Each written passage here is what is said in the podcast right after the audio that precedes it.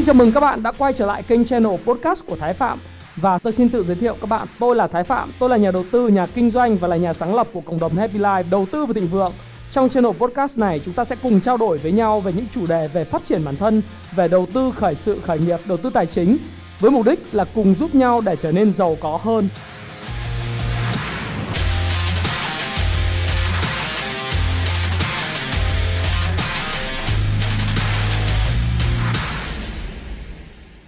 Hi, xin chào tất cả các bạn. Chào mừng các bạn đã quay trở lại với channel của Thái Phạm và lại là tôi đây. Hôm nay là tối thứ ba hàng tuần. Nhẽ ra chúng ta sẽ có một cái video về kinh doanh. Tuy nhiên có một số bạn đã nhắn tin cho tôi hỏi tôi rằng anh Thái ơi anh đánh giá sao sau phiên ờ, thị trường ngày hôm nay. Thị trường ngày hôm qua đạt mức kỷ lục là 1064 điểm sau 3 năm.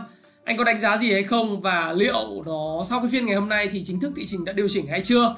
Và tôi sẽ làm một cái video nói về là thị trường hôm nay sau cái phiên 1064 điểm kỷ lục của ngày hôm qua thì liệu thị trường còn đà tăng và có xác suất để tăng điểm hay không nha các bạn ha. Và chúng ta cũng thấy rằng là phiên ngày hôm nay à, sau khi thị trường đã đạt được mức là 1064 điểm ngày hôm qua thì ngày hôm nay có mức giảm khá là mạnh.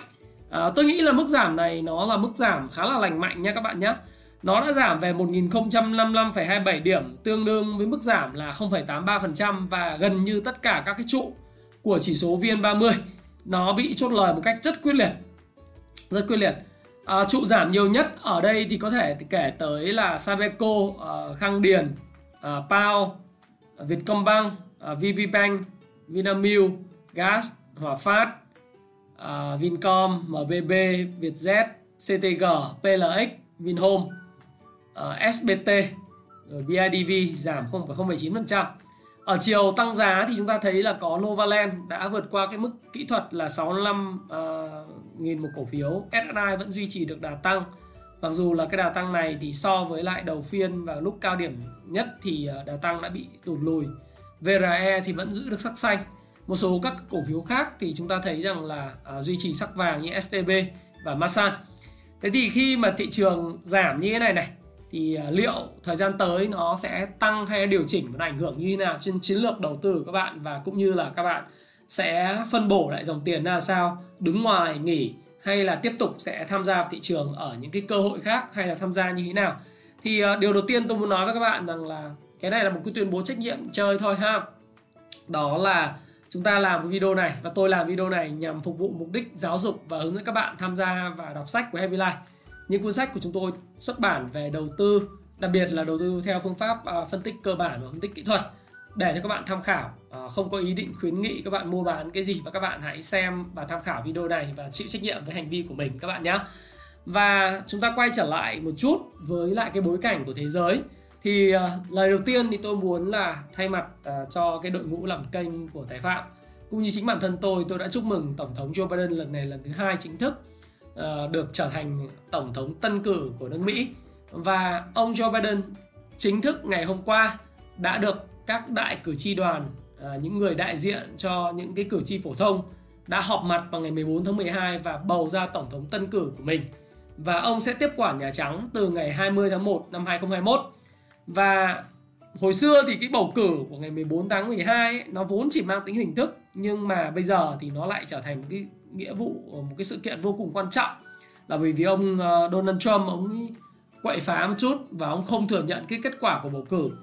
Thế thì ngày hôm qua đó là ông Joe Biden đã nhận được là 306 phiếu của cuộc họp đại cử tri đoàn và chính thức trở thành tân tổng thống Mỹ tiếp theo.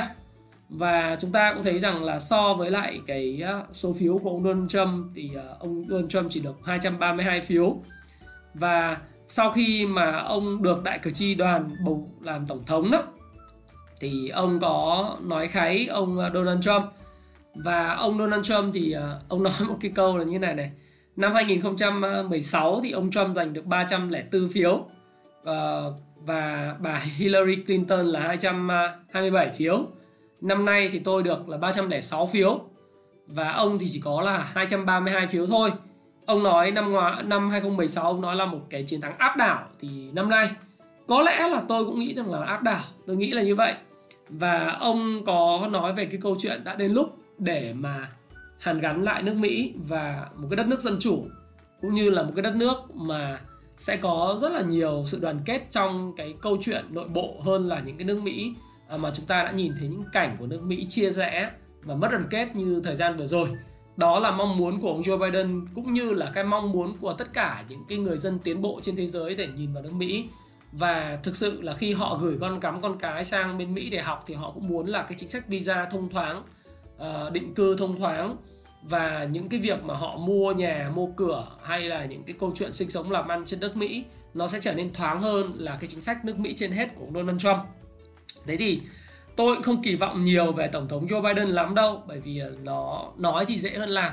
Chúng ta hãy cùng xem là ông thừa hưởng cái di sản của ông Donald Trump như thế nào và thực sự với các bạn rằng là ờ, cũng còn hơi lo một chút là bởi vì ông ờ, ho suốt cái bài phát biểu của mình ấy, chả biết là do sức khỏe hay là do bị cúm mùa nữa và trong thời gian đó thì ông Donald Trump thì vẫn chưa thể thừa nhận cái câu chuyện là công khai công khai nhận thua cho nên là nó vẫn còn những cái sự lùm xùm cho từ giờ đến hết ngày 20 tháng 1 Tuy nhiên đến thời điểm này có thể nói rằng là bầu cử tổng thống Mỹ đã chính thức qua đi và sự kiện này sẽ không còn hot nữa.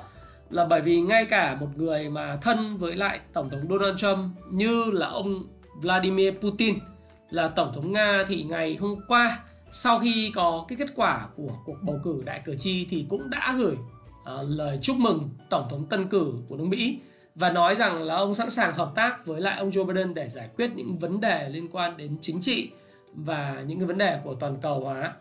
Thế thì ngay cả một người như Putin là một người rất là cẩn trọng và một đồng minh rất là thân cận. Nếu mà nói là đồng minh thì cũng không hẳn đúng nhưng mà trong suốt 4 năm ông Donald Trump làm tổng thống thì chưa có một lần nào ông Donald Trump chỉ trích và nói đều, à, nói khái ông Putin cả. Đấy, chúng ta phải phải hình dung như vậy. Có nghĩa là sự tự tự trọng, uh, tức là dùng từ tự trọng không phải. Sự tôn trọng của hai người đàn ông này đối với nhau là rất là lớn. Thế mà ông Putin uh, cũng đã gửi cái lời chúc mừng và coi như là cái cuộc bầu cử tổng thống Mỹ đã chính thức over và ông Joe Biden là tổng thống tân cử.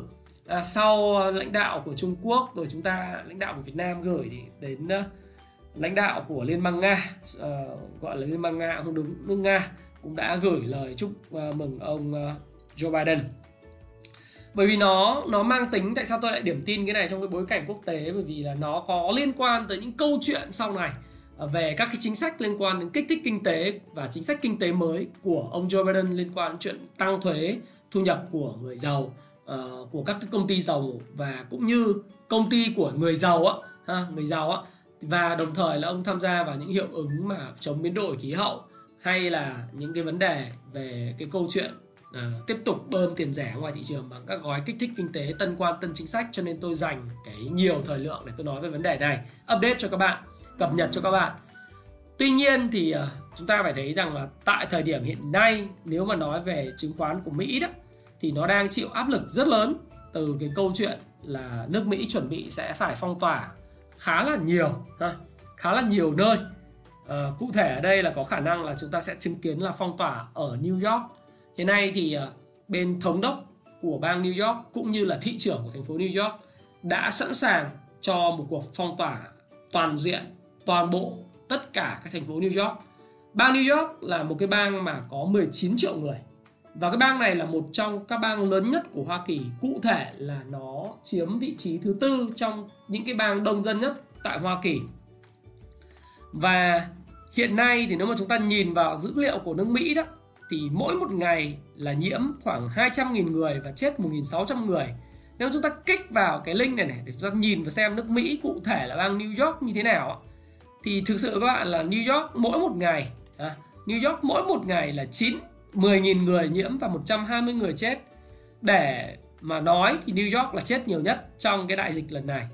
Đấy, 35.707 người đã bị thiệt mạng bởi vì cái đại dịch này. Và New York là thành phố thứ 5 nhiễm cái đại dịch này lớn nhất nước Mỹ sau California, sau cái bang California, bang Texas, bang Florida, bang Illinois và bang New York là bang thứ 5. Thế nên là không ngạc nhiên khi mà bang New York họ chính thức ờ, là thông báo ờ, nói ý rằng là để kiểm soát cái đại dịch trong mùa đông này là cái môi trường khi mà tuyết rơi và mưa lạnh ở nước Mỹ ấy, nó sẽ là cái môi trường rất là lý tưởng cho cái virus nó lây lan. Thành thử ra là bang New York sau khi mà ở cách đây có vài hôm tôi điểm tin các bạn đó là New York thì đã đóng cửa toàn bộ tất cả những cái hoạt động về ăn gọi là dining ở trong nhà hàng trong trong indoor đó trong uh, trong nhà. Đó thì bây giờ họ tính tới cái câu chuyện họ đã đóng cửa trường học rồi. Cha mẹ đã phải nghỉ ở nhà để mà chăm sóc con cái rồi. Đóng cửa thêm ờ, nhà hàng. Giờ chuẩn bị sắp tới là đóng luôn tất cả các dịch vụ công và đóng tất cả uh, phong tỏa của New York trong một, một tháng để chống dịch. Đồng thời là tiêm cái vaccine COVID-19 mà đã được FDA phê chuẩn là vaccine của Pfizer và BioNTech uh, cho những cái thành viên ở tuyến đầu về mặt y tế. Uh, thì họ chỉ làm tất cả mọi thứ để ngăn cái đại dịch nó không lây lan nữa và làm giảm cái áp lực đối với hệ thống y tế công cộng của họ. Bởi vì bây giờ tất cả những cái bệnh đều không chữa được. Phải chờ đợi về cái câu chuyện là mọi người phải xử lý xong cái đại dịch này. Nó tốc độ lây lan nó rất nhanh. Nói đến đây thì cũng thể thấy rằng là mình cũng rất hạnh phúc bởi vì mình đang ở Việt Nam cho nên mình không có cảm thấy cái sự nguy hiểm ấy. Chứ còn nếu mà mình đang ở Mỹ và ở New York hoặc ở, ở tất cả những cái bang từ Georgia, Ohio, Illinois, Florida, Texas, ở California thì mình thấy cảm thấy là sẽ rất là insecure à, tức là mình mình mình không cảm thấy nó uh, an toàn tí nào insecure. ha. Thì uh, thị trường Mỹ nó đang chịu áp lực từ những cái tin tức này. Mặc dù là trong cái bối cảnh mà tiền rẻ. Các cái bối cảnh của thị trường Mỹ Fed vẫn tiếp tục cung cấp những cái gói nới lỏng định lượng uh, cho vay loan uh, những cái mua cái, những cái trái phiếu doanh nghiệp. Rồi chính phủ Mỹ là chuẩn bị uh, chúng ta cũng phải thấy là chuẩn chuẩn bị là đưa cái gói kích thích kinh tế số 2 được duyệt bởi thượng viện. Tôi hy vọng là trong tuần này ông Mitch McConnell và những cái thành viên của Đảng Cộng hòa sẽ duyệt cái gói kích thích trên 700 tỷ này để mà trả lương cho những người lao động. Uh, và nói gì thì nói uh, dù cái gói kích thích đấy nó có ra hay là như thế nào thì thị trường sẽ chỉ phản ứng một cách nó uh, vừa phải. Bởi vì tôi thì thấy rằng là sau khi thị trường đã vượt cái đỉnh lịch sử của ờ, uh, 30.000 điểm đó và hình thành đã phá vỡ cái mô hình ba đỉnh chúng ta nhìn ở đây thì thị trường cần phải có những sự điều chỉnh. Và dĩ nhiên thị trường chứng khoán Mỹ thì ngày phiên ngày hôm qua và những phiên gần đây đã gần như confirm xác nhận một cái đợt điều chỉnh kể cả cái mây tương lai của Ichimoku phía trước thì nó cũng cho thấy rằng là ít nhất nếu không điều chỉnh mạnh thì nó cũng không thể tăng mạnh trong thời gian tới. Rồi cái S&P 500 thì cũng tương tự cái shape của uh, cái shape cái dáng và cái cách đi của uh, Dow Jones và cũng như là ngay cả chỉ số Nasdaq cũng vậy. Thì chúng ta cũng không nhìn thấy bất cứ một cái tín hiệu nào nó thực sự là tích cực cho cái thị trường chứng khoán uh, Mỹ trong trong cái giai đoạn hiện tại thì ờ, đó là cái áp lực. Thế thì chúng ta cũng phải xem là khi ông ờ, Joe Biden thì chưa lên và ông Donald Trump thì liên tục uh, thừa nhận là cái việc mà ông uh, ông có những cái thành tiệu về chứng khoán về kinh tế là di sản của ông. Thì có lẽ là việc sập thì là không nhưng mà những cái việc điều chỉnh trong cái bối cảnh mà cái phong tỏa nó có thể diễn ra tại California ở mức độ rộng hơn và New York và một số bang khác mà đang bị cái đại dịch nó hoành hành. À, chẳng hạn như chúng ta vừa nói đó là có Texas. Texas thì không đời nào đóng cửa. Đây là một cái bang mà thuần uh, Democrat thuần những người theo đảng. À, xin lỗi các bạn. Là đấy thuần những người mà theo đảng cộng hòa và uh, những người mà tương đối bảo thủ. Có lẽ là họ sẽ không đóng cửa kể cả Florida cũng vậy. Nhưng riêng Cali và New York thì có khả năng đóng cửa các bạn ha. Và nó sẽ ảnh hưởng rất nhiều tới cái câu chuyện của nước Mỹ và chúng ta sẽ chờ đợi xem là cái gói kích thích kinh tế số 2 thì sẽ như thế nào. Nhưng mà trước mắt thì uh, nhìn cái giá vàng nhìn cái giá vàng thì uh, ngày hôm nay chúng ta có thể nói rằng giá vàng vẫn chưa thoát được cái xu hướng uh, giảm giá. Và sau khi đã bị mất cái mốc hỗ trợ là 1.800 điểm thì bây giờ giá vàng lại tiếp tục loanh quanh ở cái mức hỗ trợ 1.812 điểm ở cái đường MA 200 và nếu như giá vàng mà nó mất đi cái ngưỡng hỗ trợ này thì có khả năng là giá vàng sẽ quay trở về mức 1731 với điều kiện là có kích thích kinh tế số 2 bị bế tắc và không thông qua được. Trong trường hợp thông qua được thì nó hy vọng là nó vẫn sẽ tạo ra một cái gọi là đi ngang trong chiếc hộp chứ không có bị phá vỡ đi xuống khỏi cái đường hỗ trợ rất là mạnh của nó à, hoặc là sẽ có sự hồi phục nhưng mà những đà hồi phục này thì chưa có lớn À, còn Bitcoin thì uh, các bạn thấy rằng là tôi cũng đã điểm tin trong ngày chủ nhật. Đã tôi nói là Bitcoin hiện nay đang là một cái uh, tài sản mà được cái giới trẻ rất yêu thích. Và càng nhiều người uh, do là cái phong tỏa tại New York hay là California, California thì họ sẽ ở nhà có nhiều thời gian hơn, họ sẽ tìm hiểu, họ sẽ mua uh, các cái hợp đồng tương lai và mua cả những cái Bitcoin cũng như là uh, tham gia vào thị trường chứng khoán có thể chiều sọt xuống đi xuống hoặc chiều mua lên. Thế thì Bitcoin nếu mà chúng ta nhìn như thế này thì ngay cả lúc mà tôi uh, bình luận trong hồi thứ sáu đó thì à, chủ nhật vừa rồi tôi cũng nói rằng là rất khó để Bitcoin có thể bứt phá mạnh trong thời gian tới với cái khối lượng thấp như thời điểm hiện tại và có những cái biểu hiện ở trên đồ thị thì tôi nghĩ rằng nó cũng rất khó để có thể bứt phá được. Nó có thể cùng lắm mà đi ngang trong chiếc hộp à, mà thôi. Và giá dầu thì cũng giá dầu thì cái tin vaccine thì cũng khá là ok. Thế nhưng mà chúng ta cũng thấy rằng là Ờ, giá dầu thì ờ, về trung hạn nó sẽ tăng giá do cái tin vaccine và cái việc đi lại nó sẽ thuận lợi hơn. Thế nhưng mà về ngắn hạn thì tôi nghĩ rằng là việc điều chỉnh cũng cũng có lẽ là cần thiết trước khi tìm tới một cái mốc cao hơn các bạn nhé. Thì đấy là cái thị trường Mỹ và tổng quan chung để các bạn có thể nắm được trước khi tôi nói về thị trường Việt Nam. À, có thể là những áp lực về bầu cử tổng thống Mỹ nó đã kết thúc và vấn đề về vaccine thì có thể nói rằng là ngay cả một chuyên gia dịch tễ hàng đầu nước Mỹ là ông Fauci thì cũng đã nói là Mỹ có thể đạt cái miễn dịch cộng đồng vào giữa năm 2021 cá nhân tôi thì tôi ờ, tôi nghĩ rằng nó có thể là nếu mà ông tiêm chủng hết mạnh mẽ thì có thể là tháng tư tháng tư hoặc là giữa năm. Mà cái việc này á, thì Anthony Fauci trước đây là một người vô danh nhưng bây giờ trở thành người nổi tiếng khắp nước Mỹ. Chỉ vì cái bệnh dịch này thì ông phát biểu như vậy, tôi nghĩ là ok. Thì có thể là nó sẽ đạt được miễn dịch cộng đồng vào giữa năm thế nhưng mà uh, việc mà chúng ta cần quan tâm đó là cái giá dầu nó sẽ có hồi phục về vùng 62 60 hay không? À, bây giờ nếu mà hồi phục vùng 60 thì nó còn khoảng độ 20% tăng giá nữa các bạn nhé. Thì thì uh, và giá vàng sẽ như thế nào? Rồi bitcoin sẽ như nào hơn là cái câu chuyện miễn dịch cộng đồng? Đấy à, một số các nước khác như Singapore thực sự chống dịch rất là tốt. Thì họ đến thời điểm này họ mở cửa du lịch trở lại rồi. Họ áp dụng những cái công nghệ về uh, không chạm để check in thông qua sân bay Changi hay là họ làm tất cả những cái việc ừ, có thể được để mà ngăn ngừa cái đại dịch nó lan truyền và lan rộng ở Singapore. Ngày hôm qua Bộ Y tế Singapore thì cũng đã làm một việc đó là uh, phê duyệt luôn cái vaccine uh, Pfizer and BioNTech. Cái hoạt động mà lobby các chính phủ của các uh, cái tập đoàn mà Pfizer uh, và BioNTech quá là kinh khủng ha. Chúng ta thấy là Anh quốc approve cái này Mỹ approve cái này Singapore approve cái này thì bây giờ tất cả những cái nước khác ở châu Âu nhiều khả năng cũng theo chân approve. Rồi ờ, chúng ta cũng sẽ thấy rằng trên thế giới WHO cũng approve. Mặc dù cái điều kiện bảo quản của vaccine thì nó gặp nhiều vấn đề nhưng mà tôi nghĩ rằng là sẽ không vấn đề nếu như cái nhu cầu nó đủ lớn và cái lợi nhuận của các hãng dược này nó quá lớn đi để mà có thể nói là nó có vấn đề gì.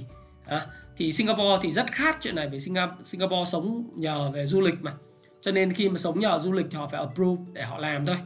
Cho nên là chúng ta quan tâm đến các lớp tài sản như là ờ, dầu này và những cái lớp tài sản như vàng bitcoin rồi chứng khoán làm sao. Thì, thì tôi sẽ nói sau về chứng khoán Việt Nam nhưng chứng khoán Mỹ thì tôi nói là cái sự áp lực về điều chỉnh của nó có rồi. Thế còn đối với chứng khoán Việt Nam đó thì sau cái phiên mà ngày hôm nay đó thì tôi nghĩ rằng là uh, như cái video mà tôi đã chia sẻ với các bạn hôm chủ nhật uh, những cái kênh mà hiện tại như vàng trái phiếu bất động sản nó không còn quá hấp dẫn với lại cái người dân có số tiền ít và kinh doanh đang gặp khó khăn cho nên tiền vẫn đổ vào chứng khoán. Sau phiên ngày hôm nay thì những cái mà câu chuyện về VN Index uh, so với lại cái phiên cập nhật vào ngày chủ nhật thì nó vẫn không có vấn đề gì thay đổi. Mặc dù chúng ta đang kết ở là 1055 thì chúng ta tăng trưởng khoảng đâu 10,6% so với lại cái cùng ờ, thời điểm đầu năm mức tăng này là mức tăng rất là awesome đối với lại cái thị trường Việt Nam. Uh, Trung Quốc thì khoảng 15% còn Kospi chỉ số của Hàn Quốc là cái chỉ số uh, tăng trưởng mạnh nhất của châu Á Thái Bình Dương. À, chỉ số rất là mạnh bởi Trung Quốc phòng à, Hàn Quốc phòng chống dịch rất tốt và đồng thời là họ tiếp tục cái đà tăng trưởng mạnh mẽ. Thì Kospi là cái chỉ số tăng trưởng mạnh so với đến Shanghai rồi Việt Nam cũng là một trong những điểm sáng. Thế thì sau cái phiên này thì sao? Thì tôi nghĩ rằng sau cái phiên ngày hôm nay thì VN30 có khả năng điều chỉnh cao. Bởi vì những lý do như sau này. Thứ nhất đó là uh, tôi thì tôi hôm trước có nói với các bạn rằng là cái ngưỡng mà đã vượt qua là 1058 điểm đã vượt qua thì nó sẽ có một cái ngưỡng tiếp tục nếu là mức 1100 điểm nếu nó tiếp tục nó đi lên. Thế còn nhưng mà ngày hôm nay khi mà chúng ta nhìn thấy thì chúng ta thấy rằng là có một cái cây nến à cái cây nến này. Nếu các bạn đọc cái cuốn uh, nến nhật đó à, video này là một cái video mà tôi tôi làm để mà làm cho phục vụ cho các bạn à, về câu chuyện là minh họa cho các bạn đọc sách của Happy Life mà. Cho nên tôi nói về sách của Happy Life một chút. Đây là một cái cây nến harami à, cây nến này. À, đấy. Chúng ta thấy là nếu chúng ta nhìn vào cái cuốn à, nến nhật ở phía đằng sau đó là chúng ta sẽ thấy rằng là à, đây là một cái cây nến à, gọi là người phụ nữ mang bầu đấy. Đấy. Mang bầu à. Ở trên một cái xu hướng tăng đấy. Và cái đồ thị này hiện nay cái đồ thị này thì nó không có cái khối lượng đồ thị này là đồ thị của bên chỗ chart của bên uh, trading view có khối lượng nhưng mà chúng ta sẽ thấy rằng nếu chúng ta đưa khối lượng vào đây chúng ta sẽ thấy rằng là trong 6 phiên liên tiếp từ phiên ngày mùng 8 tháng 12 8 12 9 này là hai phiên 10 là 3 phiên 11 là 4 phiên ờ, 14 là 5 phiên 15 là 6 phiên thì chúng ta có 3 phiên là phiên ngày mùng 8, mùng ờ, 10 và 15 là ba phiên bán rất mạnh với khối lượng thanh khoản tăng vọt, thị trường giảm điểm và bán mạnh. Đấy. Thì trong 6 phiên liên tiếp mà có tới 3 phiên bán rất mạnh. À, xen kẽ là ba phiên tăng điểm mạnh nó nói rằng thị trường đang có những sự rung lắc uh, kinh khủng. Đây là VN Index chứ còn VN30 thì cơ bản nó cũng thế thôi. À, uh, cũng cũng đi theo một cái mô mô tiếp như vậy ha. còn vn index đây à. thì vn index thì bị ảnh hưởng rất nhiều bởi vn 30 cho nên tôi phân tích vn index và đồng thời các bạn có thể làm bài tập tương tự với lại cái vn 30 để các bạn sẽ thấy rằng là nó sẽ có những sự thay đổi như thế nào uh, của của của cái chỉ số chứng khoán của Việt Nam. Đấy. Thì như tôi đã nói các bạn là ba phiên gần đây trong tổng số 6 phiên à, gần nhất thì à, nó có những chứng kiến sự bán rất là mạnh và ra hàng rất quyết liệt của những người cầm tiền to à, và tất nhiên thì vẫn có những người mua vào mạnh mẽ đấy nhưng mà nếu với lại cái làm giàu từ chứng khoán và giao dịch theo phương pháp can slim và trend following á thì à, mình cứ mạnh dạn mình nói rằng là cái đà tăng của index sẽ rất khó để có thể duy trì. À, đà tăng của index nhé tôi đang nói đà tăng của chỉ số index sẽ rất khó khả năng để duy trì và bây giờ cái khoảng cách với lại những cái đường hỗ trợ của nó cũng rất xa. Và có lẽ rằng là thị trường ở cái thời điểm này thì cũng cần phải tìm đến một cái điểm cân bằng điều chỉnh hợp lý và nó cần một cái điều chỉnh mang tính chất lành mạnh. À, bởi vì sao? Là bởi vì có mấy cái cớ sau. Thứ nhất là một thời gian dài thị trường đã tăng trong 6 tuần liên tiếp. Nếu tính cả tuần này là tuần thứ bảy nếu chúng ta tăng tiếp tuần này sẽ là 7 tuần. Thì tuần 6 tuần chúng ta tăng tăng rất mạnh và đi rất nhanh. Thì đi nhanh thì cần phải có một cái đợt gọi là dừng chân nghỉ sức. Giống như một người vận động viên leo núi vậy nó khi đi leo lên đỉnh Everest thì không thể leo một mạch lên đỉnh Everest à, phải đến những cái cái base camp để mà từ đó nghỉ chân dưỡng sức. Thì với cái cây nến của ngày hôm nay và với những cái gì đã diễn ra trong 6 tuần vừa rồi chúng ta có thể nói rằng là cái đà tăng cái xác suất cao là nó sẽ không tăng được lên cái mức mà 1097 98 điểm uh, là cái mức cao mới. Thì thị trường có thể về đâu? Uh, khoan để nói về về đâu? Bởi cái lý do thứ hai đó là cuối năm rồi à, ngân hàng sẽ cấp đã cấp các cái hạn mức tín dụng cho những cái công ty chứng khoán để cho vay thì họ sẽ có cái gọi là uh, cái động thái thu hồi cái đồng tiền vay ngắn hạn về để đảo nợ uh, để báo cáo. Do đó thì cái số tiền mà ờ, các cái banh họ cho vay của các ngân hàng công ty chứng khoán sẽ được thu về. Và điều này là điều năm nào cũng sẽ diễn ra. Đấy thế thì à, chúng ta cũng thấy rằng là ngay cả như những công ty chứng khoán top đầu như là SSI chẳng hạn, đấy, cũng đã vay 85 triệu đô la, tức là 2.000 tỷ tín chấp từ 9 ngân hàng ngoại để mà để mà có tiền để cho các cái nhà đầu tư kinh doanh trên sàn chứng khoán Việt Nam vay thoải mái. Và giao dịch thì cứ trên mười mấy, mười nghìn tỷ, họ thu lời rất nhiều từ các khoản thuế phí à, SSI và các công ty chứng khoán. Đó là lý do tại sao SSI tăng điểm rất mạnh thời gian vừa qua thế thì bây giờ khi mặt zin bị thu quân về và đã tăng rất nhanh rồi thì uh, dĩ nhiên về mặt chỉ số sẽ rất khó khó hơn rất nhiều để lên 1100 mà nó tăng như vậy thì tăng quá nóng. Cho nên là tôi nghĩ là thị trường sẽ phải tìm uh, tìm cách điều chỉnh thôi. Uh, chúng ta nhìn thấy là thấy rõ là thị trường đã điều chỉnh uh, trong cái phiên ngày hôm nay.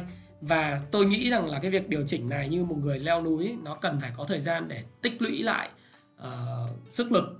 Ờ, lấy lại sức lực để mà tích lũy lại nền giống như bitcoin cũng vậy vàng cũng vậy hay bất cứ một cái tài sản nào tăng rất nhanh thì nó cần phải tích lũy và nó sẽ có phải có những cái sự điều chỉnh. Tuy nhiên điều chỉnh có nghĩa là đồng loạt sẽ giảm.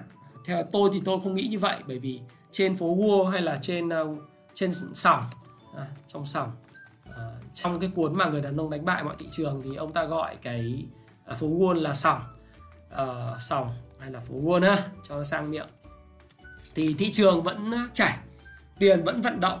Và những cái cổ phiếu có câu chuyện thì vẫn là những cái cổ phiếu sẽ thu hút cái dòng tiền mà chúng ta mong muốn. Đấy là cái điều mà đương nhiên. À, những cái cổ phiếu uh, penny có câu chuyện những cổ phiếu mid cap nhỏ không phải nằm trong VN30 nó vẫn là những cái cổ phiếu thu hút dòng tiền. Và uh, thực sự với các bạn là nó điều chỉnh thì cũng có lý thôi là bởi vì cuối tuần này này nó sẽ có một cái phiên uh, hiện nay ETF VNM ETF và FTSE nó sẽ mua bán loạn xạ. Uh, mặc dù nói là không ảnh hưởng nhiều nhưng mà nó sẽ có mua bán ở trong cái tuần này. Cho nên người ta cũng không muốn rủi ro nếu mà đầu tư vào VN30 uh, ờ, cái thứ hai nữa là chúng ta uh, có một cái nữa. Đấy là đấy thì uh, uh, chúng ta nói một cái câu chuyện. Đấy là gì nhỉ? Uh, nó khi mà mua bán thế vào thứ năm này này là cái đáo hạn phái sinh. Thứ năm thì tôi sẽ không làm video về thị trường nên các bạn làm video này thì các bạn sẽ tự hiểu ha. Thế còn thứ năm thì tôi sẽ có video về kinh doanh và một cái chủ đề về phát triển cá nhân nào đó tôi sẽ trao đổi với các bạn hoặc livestream với các bạn. Thế nhưng mà tiền thì vẫn chảy đấy. À, thứ năm thì đáo hạn phái sinh cho nên để cân giữa chỉ số VN30 với lại các hợp đồng tương lai và đáo hạn thì nó đòi hỏi một cái câu chuyện phức tạp của những cái nhà cái và những người tạo lập thế nên là thị trường cứ tăng thì những người ở vị trí long uh, sẽ có lời và người ở vị trí short uh, thì uh, thua lỗ thì thị trường tôi nghĩ chắc luôn luôn phải tìm điểm cân bằng cho nên xác suất cao là sau cái cái phiên ngày hôm nay thì thị trường sẽ điều chỉnh. Tuy nhiên như tôi đã nói các bạn là tiền vẫn chảy và những cổ phiếu có câu chuyện vẫn thu hút được dòng tiền.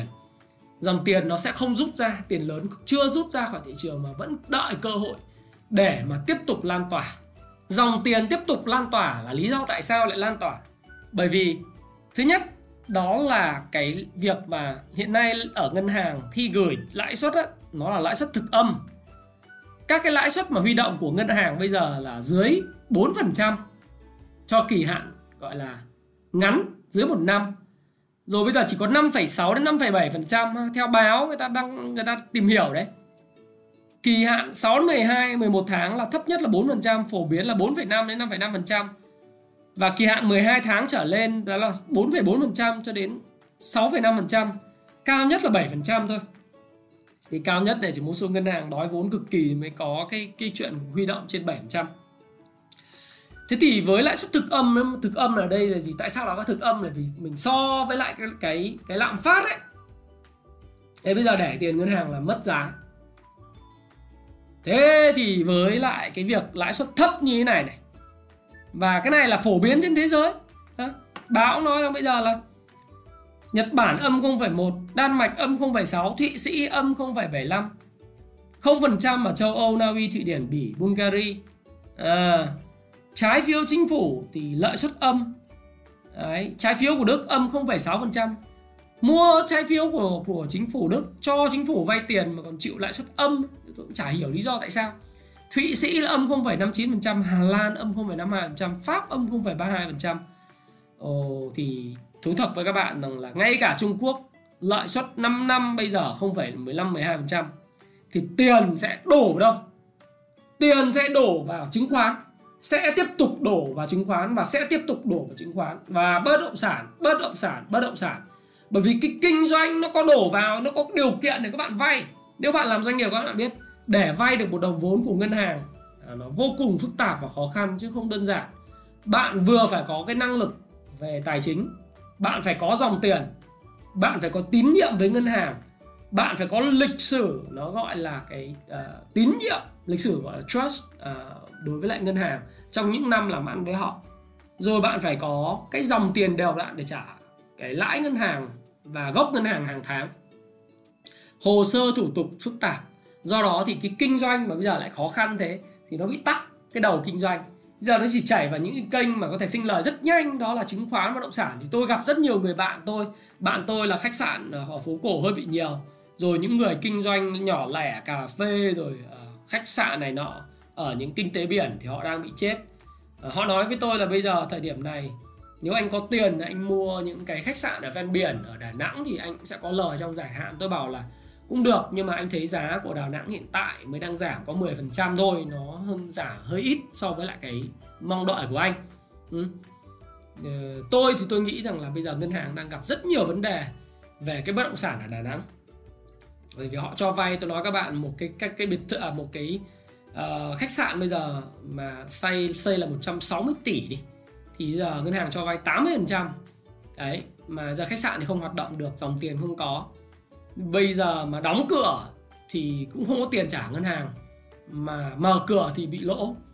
Nó rất nhiều hệ lụy và vấn đề cho nên tôi nghĩ rằng là nếu covid 19 mà nó không được khắc phục nhanh ấy, thì cái vấn đề về về cái nợ xấu của ngân hàng tại cái, cái cái cái khu vực kinh tế biển nó sẽ còn diễn ra.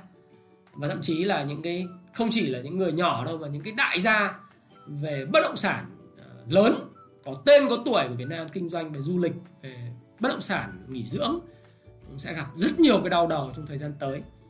Ờ, thế thì khi mà chúng ta view được cái kinh doanh du lịch và khách sạn và tất cả mọi thứ nó đang gặp tắc nghẽn như vậy, cả mà sản xuất kinh doanh, tất nhiên có một vài cái ngành sản xuất kinh doanh nó vẫn được hưởng lợi từ cái câu chuyện này, giống như Amazon ngày hôm qua cổ phiếu vẫn tăng điểm này, là bởi vì cái thương mại điện tử nó phát triển.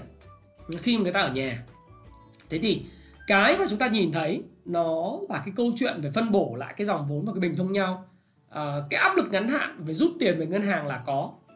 Áp lực rút tiền lại về banh cho vay margin là có. Thế nhưng cái điều chỉnh này nó là điều chỉnh cần thiết cho một cái chu kỳ tăng trưởng nóng một cái giai đoạn tăng trưởng nóng khi mà tiền margin bị rút về và một số người chốt lời. À, thì thì thì cái lâu dài là gì? Lâu dài đó là tiền nó lãi suất vẫn rất rẻ nó sẽ vẫn chảy lên nền kinh tế và nó sẽ chảy vào kênh gì? Chứng khoán và bất động sản. Tất nhiên kinh doanh vẫn được hưởng lợi. Chút xíu tôi sẽ phân tích kinh doanh nhưng mà kinh doanh gặp khó khăn thì chứng khoán bất động sản nó vẫn chạy vào. Thế thì đó là điều lý do tại sao mà bây giờ thị trường nó có chỉnh thì chỉnh về cái mức nào tôi cũng không có dự báo cho các bạn chỉnh với mức nào chúng ta hãy cùng biết xem là khi uh, khi nào thì nó chỉnh về đâu. Ở đây có thể là 1015 hoặc 1020 hoặc là 1000 à, cái mức kết phiên kết năm nó khá là đẹp. Thì thì chúng ta thấy rằng là lãi suất vẫn dồi dào lắm và Việt Nam thì có lợi thế trong một cái thế giới hiện nay đang nợ 200 ngàn tỷ đô la. À, Việt Nam à, còn rất là nhiều những cái dư nợ à, dư địa về nợ à, nước ngoài à, và cũng như là những cái vấn đề mà Việt Nam là một dân số trẻ đang đầu tư xanh hóa và số hóa nền kinh tế rất là tốt một tin vui nữa trong dài hạn đó là Vietcombank đang giảm thêm 1% lãi suất cho vay áp dụng với tất cả các doanh nghiệp. Với cái việc này suốt từ ngày 15 tháng 12 tức là ngày hôm nay là bắt đầu giảm lãi suất cho vay với các doanh nghiệp trong đó doanh nghiệp bất động sản sẽ được giảm, doanh nghiệp sản xuất kinh doanh sẽ được giảm. À, thì cái vốn lưu động nền kinh tế à, và và cả những cái vốn chung và dài hạn đó nó tức là hiện nay là là Vietcombank đây Đối tượng giảm lãi suất lần này là các doanh nghiệp khắp cả nước kể cả dư nợ cũ và mới bằng Việt Nam đồng. Mức giảm lãi suất là 1% một năm so với lãi suất hiện hành, áp dụng trong 3 tháng. À, và quy mô lớn hơn. Ừ, quy mô lớn hơn là một hình thức đảo nợ hoặc là giãn nợ. À, đảo nợ, đảo các cái khoản vay cũ của khách hàng. Đấy, để gỡ cái cái cái cái hy sinh lợi nhuận để mà gỡ cho khách hàng. Đó cũng là lý do tại sao mà về mặt kỳ vọng của các nhà đầu tư là cổ phiếu Vietcombank bị bán là bởi vì cái lợi nhuận của ngân hàng này có thể sẽ bị hy sinh trong thời gian tới để giúp các cái doanh nghiệp phát triển. Thế nhưng mà cái câu chuyện đó là tiền nó sẽ đẩy ra nền kinh tế. Đó là đương nhiên người ta không gửi tiết kiệm nữa. Lãi suất mặt bằng thấp như thế, cho vay cũng được dễ như thế. À, thấp như thế thì tiền về mặt dài hạn nó vẫn chảy vào và khi nó chảy vào và có một cái quá trình điều chỉnh tích lũy ở một cái mức nó uh, trong một khoảng thời gian nhất định à, khi mà cái áp lực mà zin thấp đi dòng tiền đã thu hồi báo cáo tất cả mọi thứ xong và bơm trở lại thì đó là một cái cơ hội à, để tích lũy những cái cổ phiếu mà tiềm năng có triển vọng trong tương lai. Thế thì cái câu chuyện của tôi chia sẻ với các bạn để các bạn hiểu là một điều rằng là cái việc mà tôi nghĩ rằng là sau hôm nay nó điều chỉnh là có nhưng tiền vẫn chảy và những câu chuyện các cái cổ phiếu có mid cap và penny à, nó có câu chuyện nó vẫn hút được dòng tiền và đối với tôi thì tôi vẫn nói chuyện với các học trò của phố chứng khoán của mình rằng là bây giờ thời điểm này, một là mua midcap có câu chuyện hoặc penny có câu chuyện hoặc không mua cái gì cả. Và thời gian tôi dự nó có thể đi hai, ba tuần trong chiếc hộp. Ờ, và như tôi nói các bạn, chứng khoán là một kênh rất tốt để trong dài hạn. Và đừng bao giờ gửi tiết kiệm. Đừng bao giờ gửi tiết kiệm nếu bạn muốn tự do mặt tài chính ha các bạn ha. Tôi không khuyên các bạn mua gì bán gì. Ừ. tôi không làm video này để kêu gọi hô hào mọi người mua gì bán gì à, mọi người coi cái video này với tư cách là một cái video mang tính chất giáo dục và để mà giúp những cái người nhà đầu tư đọc những cuốn sách của các chúng tôi như Payback Time ngày đòi nợ làm giàu từ chứng khoán theo phương pháp Canslim 18.000% Ichimoku đến Nhật uh, giao dịch kiếm sống hàng ngày vân vân uh, sóng Elliot vân vân. Thế thì đây là lúc mà các bạn tham khảo cái ý kiến của tôi để có thể tìm kiếm và làm bài tập cho năm 2021 của mình. Tất nhiên tôi sẽ còn ngồi review lại với các bạn trong cái video vào ngày Chủ nhật. Bởi vì thị trường nó là thiên biến vạn hóa. Sẽ không có ai dự báo được thị trường cả. À, ngoại trừ chúng ta có một cái cảm nhận tốt về thị trường để mà chúng ta có thể chia sẻ và nhận định. Nhận định luôn luôn là khó khăn nhưng mà người dám nhận định và nói ra cái quan điểm của mình để cho người khác tham khảo và mang tính chất giáo dục như tôi thì tôi nghĩ rằng là tôi cũng đủ can đảm để ngồi trước máy quay để nói với các bạn những cái điều mà sẽ không nhiều người có thể chia sẻ thành thật với các bạn đâu các bạn ha. Thế thì thôi thì à, một là penny hoặc không gì cả và thị trường dài hạn vẫn tốt nhưng mà à, ngắn hạn thì à, lựa đi. Tôi nghĩ là động lực tăng trưởng thì nó cũng bắt đầu cạn cạn rồi. Và tiền thì cũng có thể là một vài cái áp lực về mặt zin vân vân. Thì nó sẽ rút ra. Đấy, nhưng mà chúng ta thì cứ nhận định là tiền không bao giờ ngủ yên cơ hội vẫn luôn luôn còn đó và nếu như các bạn chót mua cao ở thời điểm này thì à, tùy bạn theo kinh doanh cái phương pháp nào. Mua phương pháp nào thì bán phương pháp đấy các bạn ha. Và một lần nữa ờ, có thể chia sẻ với các bạn rằng video này mang tính chất giáo dục để hướng dẫn đọc sách.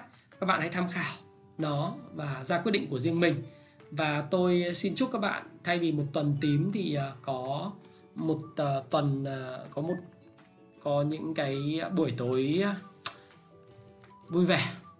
À, và luôn luôn sẵn sàng cho những cái điều sắp tới. Và nếu bạn thích cái video này của tôi đừng quên là hãy động viên tôi bằng cách là nhấn vào nút like để cái nút like nó hiện lên màu xanh à, ra trời. Hãy chia sẻ video này với những người bạn của bạn những người mà bạn nghĩ rằng cái video này sẽ trở nên hữu ích với họ trong quá trình đầu tư và kinh doanh cổ phiếu của mình. Và cũng như là nắm tình hình về thế giới ra làm sao. Các bạn nếu thấy nó hữu ích động viên tôi thêm một câu nữa. Chưa bao giờ uh, lâu lắm rồi tôi không nói các bạn. Hãy comment cho tôi biết ở phía dưới. Hãy hãy bình luận cho tôi biết phía dưới là bạn thích cái video kiểu này. Và anh Thái hãy làm video kiểu này hãy livestream video kiểu này. Để mà tôi thì tôi thích cái câu chuyện về động lực ừ, về làm việc. Khi nhìn thấy cái comment của các bạn tôi thấy rất là vui. Và tôi là người duy nhất trả lời tất cả những cái comment và thả tin tất cả những comment của các bạn. Tôi muốn hiểu tâm tư nguyện vọng của các bạn. Dù các bạn là ý kiến trái chiều tôi cũng được à, nhưng mà đừng chỉ vậy đừng xỉ nhục đừng xỉ vả bởi vì nếu bạn xỉ nhục và xỉ vả thì bạn sẽ bay mất khỏi kênh của thái phạm. Bạn hãy comment trái chiều cũng được xây dựng đóng góp. À, dù sao thì chúng ta tôn trọng lẫn nhau. Và tôi luôn luôn tôn trọng những ý kiến khác biệt nhưng chửi rủa và xỉ nhục thì sẽ không được chấp nhận ở kênh. Và hãy động viên tôi bằng những cái comment bởi vì những comment tôi rất vui cho các bạn ha và tôi sẽ còn gặp lại các bạn trong tối ngày thứ năm. Rồi nếu mà vui vui thì à, thứ sáu có thể livestream với các bạn. Sau đó là ngày chủ nhật à, lịch trình của tôi rất đơn giản à, là như vậy. Và thái phạm cảm ơn bạn đã lắng nghe chia sẻ của thái phạm. Và chúc các bạn một buổi tối thật vui vẻ bên người thân và gia đình. Xin chào và xin hẹn gặp lại. Hãy chia sẻ những thông tin này nếu bạn cảm thấy nó hữu ích với bạn. Và hẹn gặp lại các bạn trong chia sẻ tiếp theo của tôi nhé.